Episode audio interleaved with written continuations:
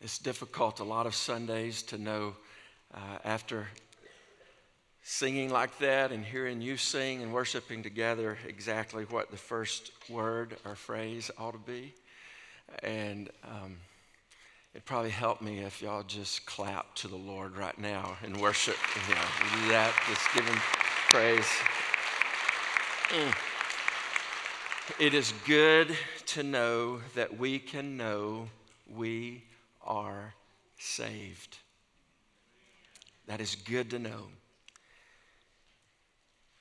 I want to speak to you this morning on the subject of the assurance of our salvation. The assurance of our salvation. Father, about uh, together, we continue to worship you in song. These songs are lifted as prayer, they're lifted, they're lifted as praise and thanksgiving and a worshiping of you for who you are and what you've done. You're worthy of all of our worship. And we, we thank you for the good news of salvation. Thank you for your grace and your mercy. Thank you for forgiveness of sin. Thank you for making that possible and making that offer. Thank you for the privilege, the gift, it's the joy it is to be in a room uh, with people who uh, bear the name of Christ. We are gathered as your church today. We thank you for making that possible. Father, pray now for your Holy Spirit to work in a mighty way in this room. We'll read your word. We believe that your word is alive and active, and we pray that we'd experience that in our hearts, our lives, our, our souls today, that the living, active word of God would convict and encourage and strengthen and transform us to be more like Christ. Father, we pray that your Holy Spirit would be free to work in this room. Spirit of God, you convict, you teach, you counsel, you bear witness.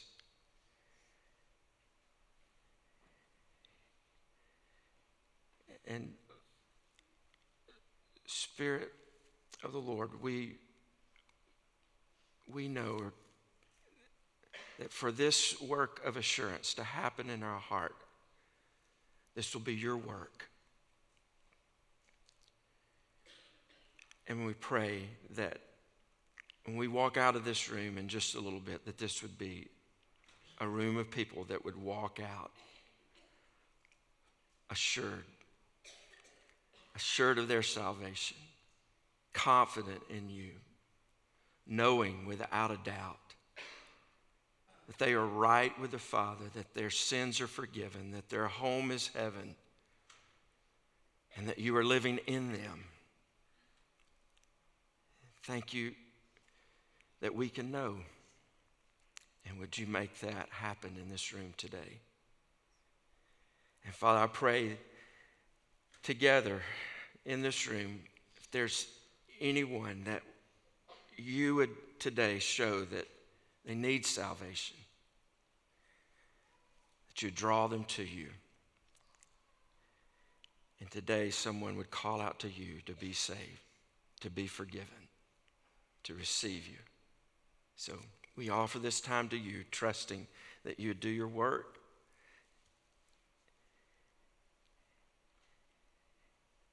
Jesus, we pray in your name. Amen. We'd open your Bibles to 1 John, the New Testament book of 1 John, and the easiest way to find that in your Bible is to go all the way to the end, to Revelation, and just back up a few pages, and real fast you'll get to 1 John, 2 John, 3 John. Probably just take up about four pages, five pages in your New Testament. And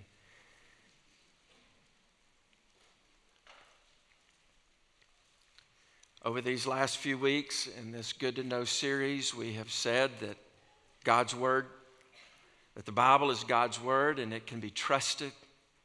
We were created by God in His image. We have a sin problem, hallelujah. We have a Savior. And last week, we spoke about the fact that we have a helper. And I've been encouraged this week by the number of texts and emails that I've received, conversations just face to face of people talking about how the Spirit of God last week spoke to their heart about who He is and what He does and how He works. And I hope that you have joined me this week in praying as your day begins for the Spirit of God to fill you and to bear fruit in your life and transform you to be more and more like Jesus. And that's the prayer that we pray and we submit our lives to for the Spirit of God to work. Today, when we talk about knowing that we are saved, I'm confident that most in this room today are saved. You give evidence of that, you have testimony of that. I'm also confident that many today, or listening today, live with paralyzing doubt and a weakened soul because of a lack of assurance of salvation. There is no age limit. There is no time frame of when doubts about our salvation um, come or go. We can be saved at eight, and maybe years later, walk through a, a season of a lack of assurance or doubt about if we're saved. And today is not an attempt to cause doubt. I'm praying and I've asked others to join with me in praying that what would happen today is that if there is doubt, if there is a lack of assurance, that this would be the day that you would be able to mark on the calendar and say, God did something in my life on that day, in that time. where I've never known the assurance of my salvation like I did from that point on. You might say, How can you be so sure that many do not have assurance of salvation? Well, personal experience. There was a time in my life where the most dominating spiritual activity going on in my life was a lack of assurance. Now, I, am thankful. I'm thankful for the Spirit of God bringing to my heart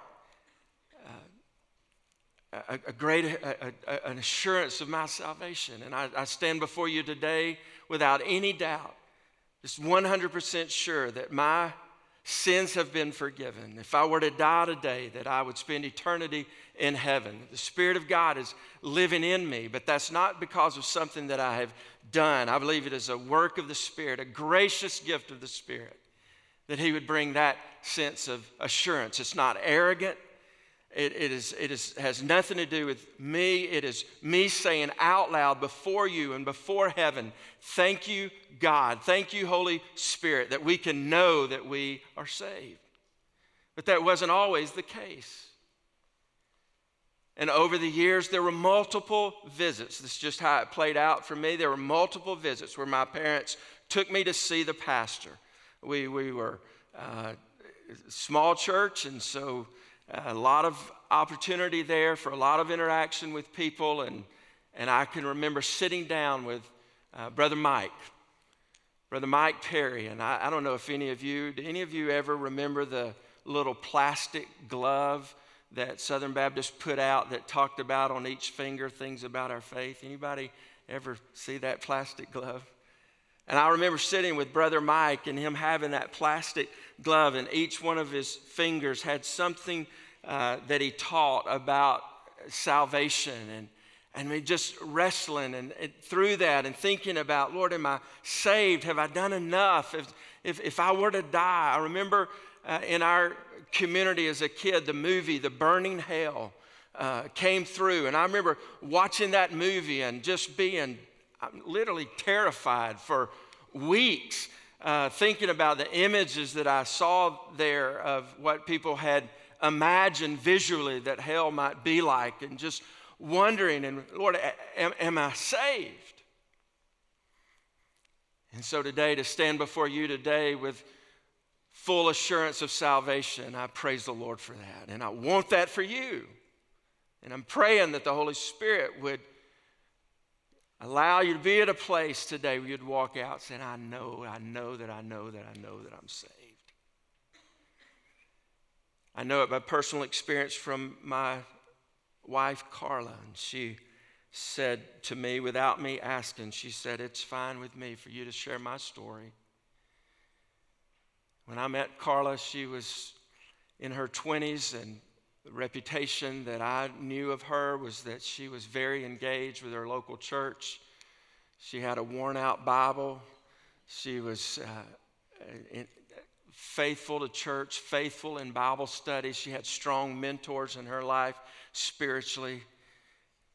And after uh, we were married and we um, were living in Memphis, a great battle of assurance of her salvation gripped her heart and life. Now, I wondered if it was my fault. I remember just, just thinking, what, can I not lead here spiritually? Can I not help? Can I not solve this? And she was working in downtown Memphis, night shift at Baptist Hospital. And there was a lot of fear involved with that. And a lot of you go to bed at night and you pray at night, Lord, if I'm not saved, would you save me? And that was not the case for her.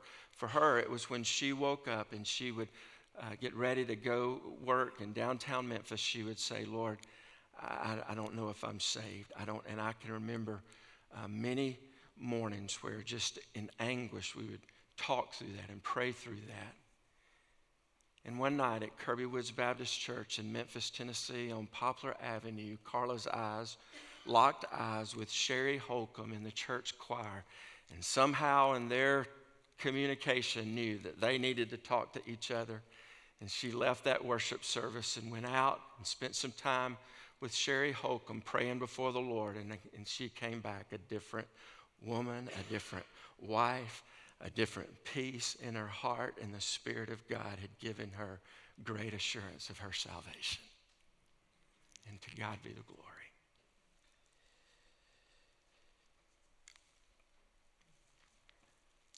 Another reason that I would be confident today that people struggle with assurance of their salvation is because an entire book of the Bible is devoted to us knowing that we can be saved. There's not a, just a passing verse. When you talk about assurance of salvation and knowing that we can be saved, if you know the Bible, know what's here in the 66 books of the Bible, you will know that First John is the letter written by the Apostle John that speaks directly to this um, gift of God of being able to know that we are saved. And that's why on this subject that we would go to First John, five chapters that speak about knowing that we have salvation. Now, let's look at First John, and I want to read uh, in chapter 5, beginning in verse 1. If you read through the whole book of First John, you would find that at least 38 times the word know or some form of know are used in this, in this book. Look in 1 John chapter 5. Everyone who believes that Jesus is the Christ has been born of God. 1 John 5. Everyone who believes that Jesus is the Christ has been born of God, and everyone who loves the Father loves whoever has been born of him. By this we know that we love the children of God when we love God and obey his commandments. For this is the love of God that we keep his commandments, and his commandments are not burdensome. For everyone who has been born of God overcomes the world, and this is the victory that has overcome the world our faith. Who is it that overcomes the world except the one who believes that Jesus is the Son of God? This is who who came by water and blood, Jesus Christ, not by the water only, but by the water and the blood, and the Spirit is the one who testifies, because the Spirit is the truth. For there are three that testify the Spirit, and the water, and the blood, and these three agree. If we receive the testimony of men, the testimony of God is greater. For this is the testimony of God that He is borne concerning His Son. Whoever believes in the Son of God has the testimony in Himself. Whoever does not believe God has made him a liar, because he has not believed in the testimony that God has borne concerning His Son. And this is the testimony that God gave us eternal life, and this life is in his Son. Whoever has the Son has life. Whoever does not have the Son of God does not have life. And then verse 13, the whole purpose for the letter I write these things to you who believe in the name of the Son of God, that you may know that you have eternal life. That you may know that you have eternal life. So, assurance of our salvation. It's good to know that we can know we are saved. For a long time, our next door neighbors were uh, Brett and Leslie McCullough. And their kids, are, their kids grew up with our kids, and there was a cut through from their house through our backyard that our kids would often walk to uh, get together in the cul-de-sac to be able to play. And one day I'm standing on the back deck of my house, and one of the guys, I, am not sure if it was Bo or Kyle, I think it was Kyle. Kyle walks through and he's walking their dog beside them. And uh, I was living through a day where I was kind of frustrated with dogs, and I saw, say, Kyle, and, and I just I spoke to him and said, Hey, Kyle, how you doing? Said, I'm doing great. And I noticed that his dog was not on a leash. And that bothered me on that day. And I said, um, Kyle, I need you to I need you to put your dog on a leash. I'm scared he might get loose and bite somebody. Kyle said to me, he said, Oh, it's fine. Uh, she won't bite. I said, No. Are you sure she won't bite? He said, Yes, she won't bite. It's been at least a year since she's bitten anyone.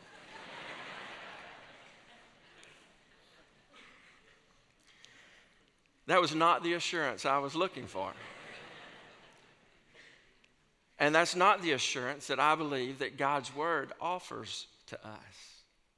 He doesn't want us to think about our salvation in Jesus Christ as being something that we're 99% sure of or 80% sure of. He wants us, according to 1 John, to know that we have eternal life.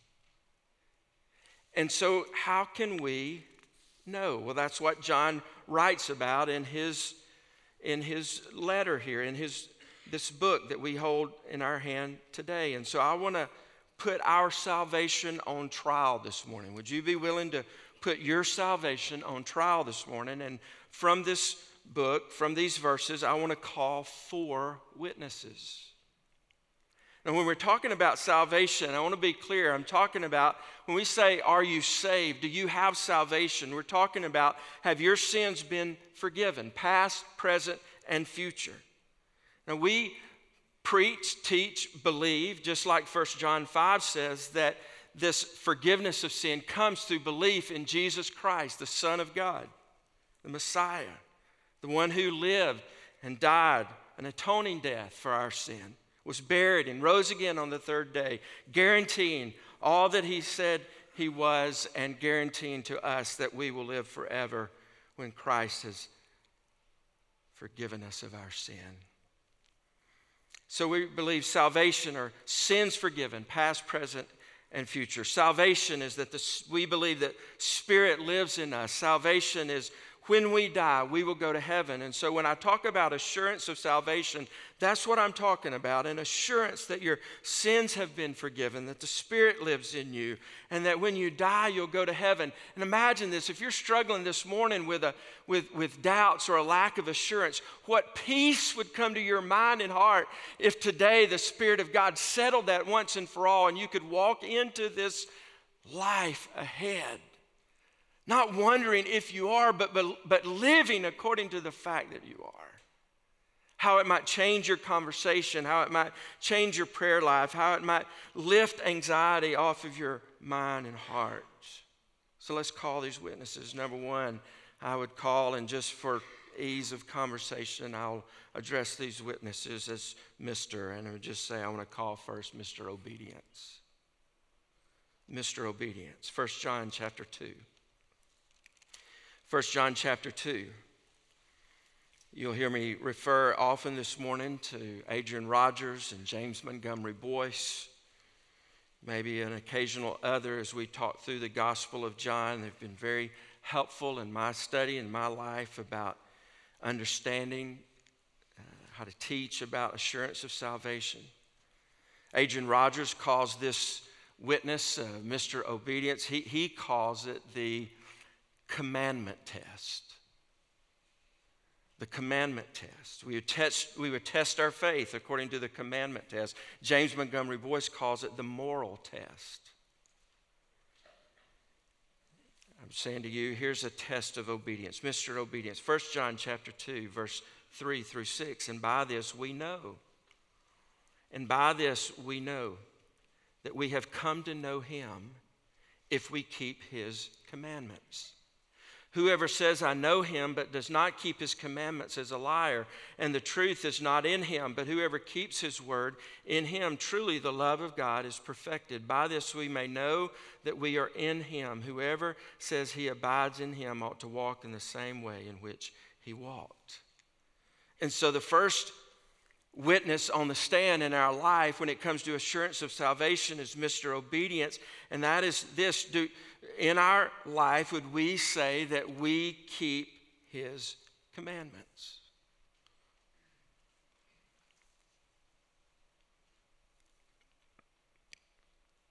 When we read God's word, when we hear God's word, when we have God's word come to our mind that we have memorized, when we sing God's word, would we say that our life is a life that depicts obedience to his word?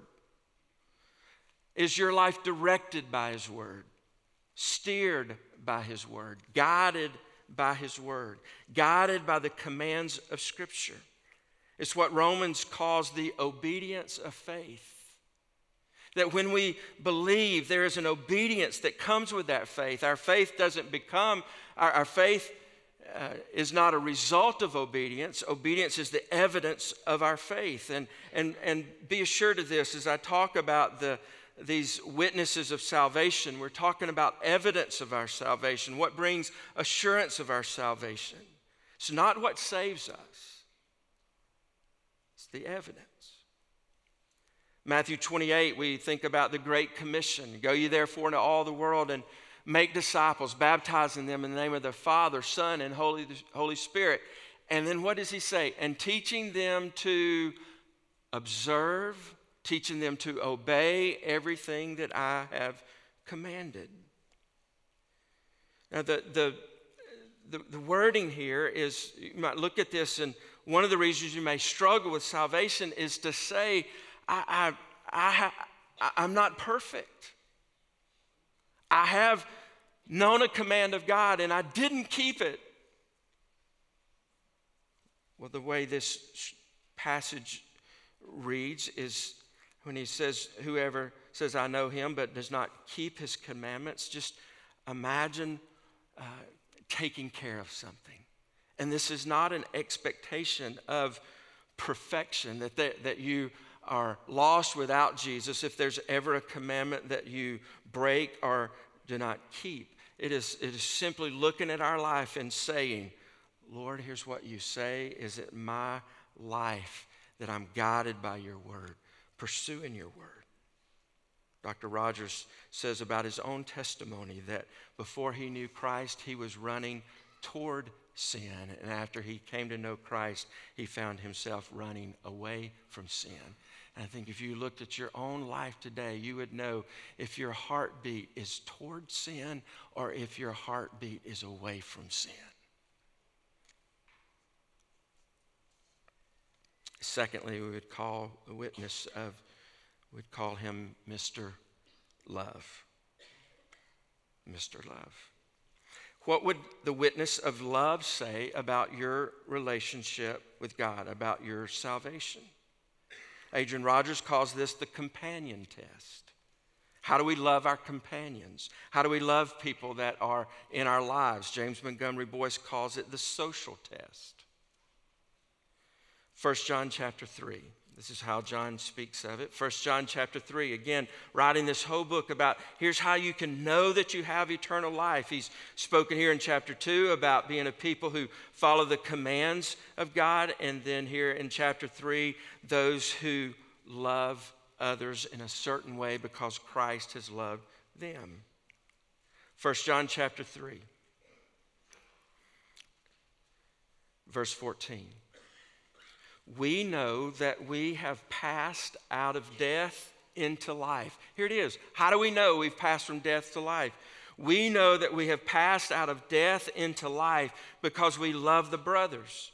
Whoever does not love abides in death. Everyone who hates his brother is a murderer, and you know that no murderer has eternal life abiding in him. By this we know love, that he laid down his life for us, and we ought to lay down our lives for the brothers.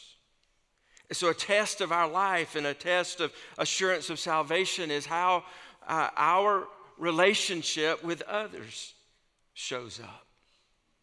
Do you love others? 1 John 3:16 we just read says gives us this picture of us being willing to lay down our lives for others. Now self is on the throne and self is our number one love then we're not willing to lay down our lives, and, and life just revolves around us, keeping us happy, keeping us peaceful, getting what we want. And he shows that when Christ is living in us, just like Christ who came to serve, we become that kind of person. We live to serve, we live to love. And we talk about love, I'm not talking about a feeling. There's certainly going to be times when you look toward me and you don't feel very loving, or I look toward you and maybe I don't feel very loving. I, I, I, we, we, we go through a lot of emotions when we relate to people. 1 Corinthians chapter 12 and 13 speaks about a biblical kind of love, a Christ kind of love. We don't need to isolate 1 Corinthians 13 to just a wedding ceremony. 1 Corinthians chapter 13, where it says, Love is patient and kind and does not boast and does not envy and does not keep a record of wrongs. Think about just that. Get past patient and kind. Keep a record of wrongs. If your life is being controlled by just keeping score about how other people treat you, that's a strong evidence you're really struggling in the area of love for others. 1 Corinthians 13 finds itself in the context of a, of a church family loving one another, getting along with one another. There was a lot of conflict and division in the church of Corinth. And the Apostle Paul comes and he says, You're arguing over spiritual gifts and who's got the biggest gift, the most important gift. He says, When it comes down to it, it's not about the gifts, it's about love. And that kind of godly love would be love that is patient and kind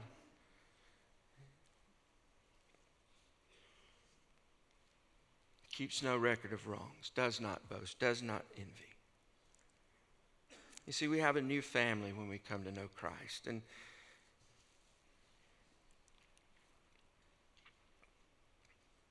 the evidence of being in right relationship in a family is that there's familial love. There's a love for the brothers and sisters. There's a, there's a love for the crazy uncle, if you will. And certainly in our church, we have crazy uncles. And you know why the saying is, isn't it? You're like, when you wonder who the crazy uncle is, that means it's you.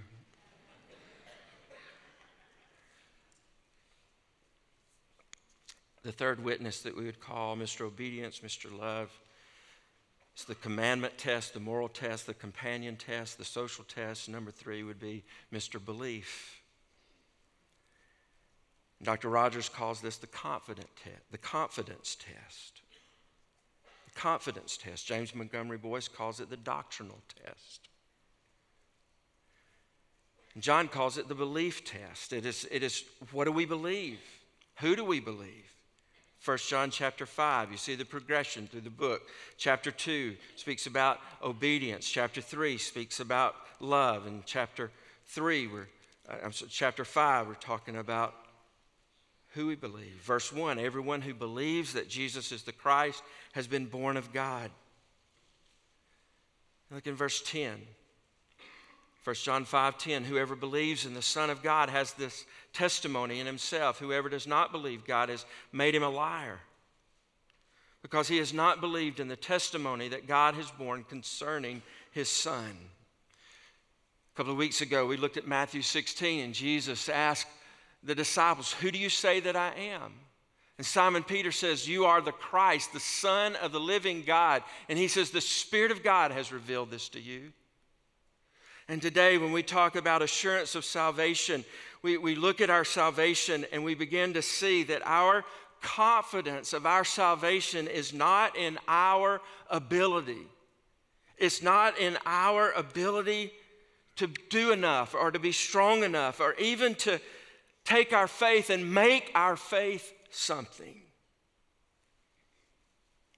Our salvation comes from believing that Jesus is the Christ, that he has been born of God. Now, when we talk about belief, and we're talking about biblical belief. If you've been in church over the years, I don't need to labor this point. We, we're not talking about the kind of belief that believes if George Washington was the first president of the United States or believing if somebody actually landed on the moon. I'm not talking about some kind of intellectual acceptance of something. We're talking about a belief that is something that we know, but it is a knowing that changes our life. It changes the way we love others. It changes how we obey His commandments. It changes how our spirit reacts to disobedience, how our spirit reacts to being unloving toward others. It's that kind of belief. Ephesians 2 8 and 9. You hide those words in your heart, for by grace are you saved through faith. This is what? Not of yourselves, so that no man can boast. And sometimes we think about our, our, faith and our belief when we die, standing before God and saying, I'm here, Lord, because I know I didn't work for it, but it's because of my faith in Jesus Christ. I want to tell you before we ever stand before the Lord in judgment, day by day by day by day, we need to live according to the fact that it's not by works. We need to live with this assurance that I'm saved today, not based on my record For by grace are you saved through faith, not of yourselves. And this is where I think personally was my greatest struggle. Have I done enough? Have I loved enough? Have I done so much bad that that rules me out? Was I good yesterday, but I'm bad today? What will happen tomorrow if it doesn't all add up? And those kind of questions of have I done enough? Have I loved enough? Have I believed enough? Those are not the questions. Here's the question right here. Listen, Spirit of God, work in our heart and lives right now. Here's the question not have I done enough or loved enough or believed enough? Here's the question Is Jesus strong enough? Is Jesus strong enough to save? What that means is, is that when Jesus Christ is the object of my faith, when He's the one that I believe, what I'm trusting in for my assurance of salvation, what I'm trusting in for my sins to be forgiven, is the fact that Jesus Christ is strong enough to save, that His promises are true and when he died on the cross and he bore our sins and he rose back to life and he appeared to witnesses and he ascended to heaven and he lives to make intercession for me, that all of my salvation is wrapped up in this truth that Jesus did enough for my salvation. He paid the price for all of my salvation. Tim Keller says that it's not the quality of our faith that saves us, it's the object of our faith. And he uses this helpful illustration that if you're falling off a cliff and you reach and grab for something to save you, what saves you is the strength of the limb that you grab. And in this life, when we're convicted of our sin, what saves us is the strength of the one that we grab a hold of. And friends, when I grab a hold of Jesus Christ, we find, just like in Zephaniah 3, that God is mighty to save.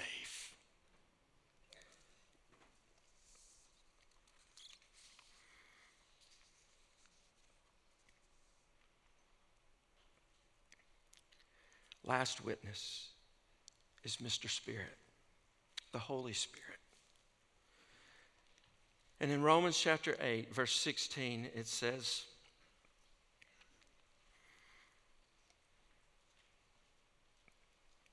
The Spirit Himself bears witness with our spirit that we are children of God.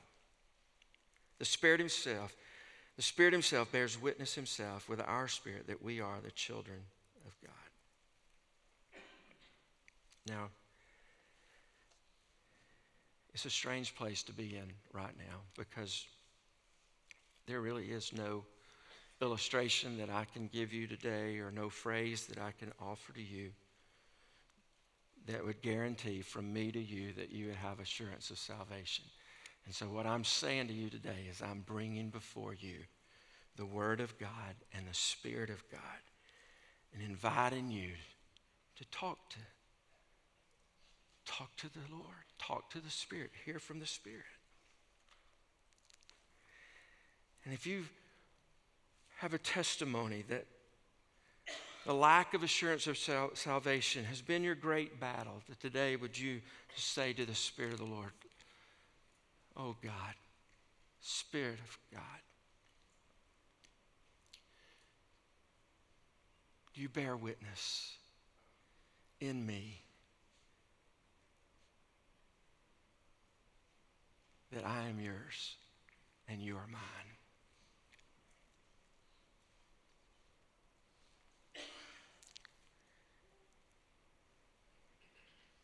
you might pray something like this Spirit of God, I believe that Jesus is the Christ and that he died for my sins.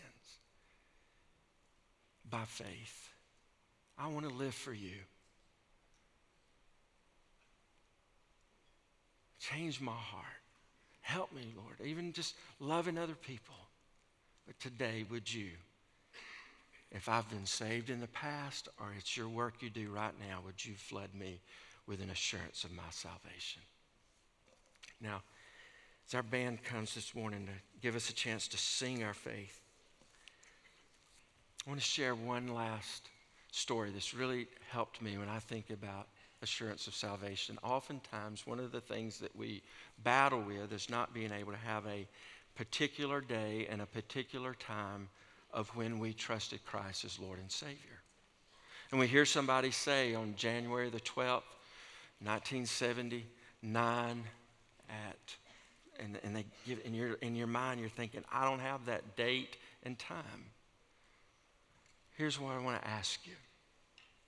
Today, are you believing that Jesus Christ died for you?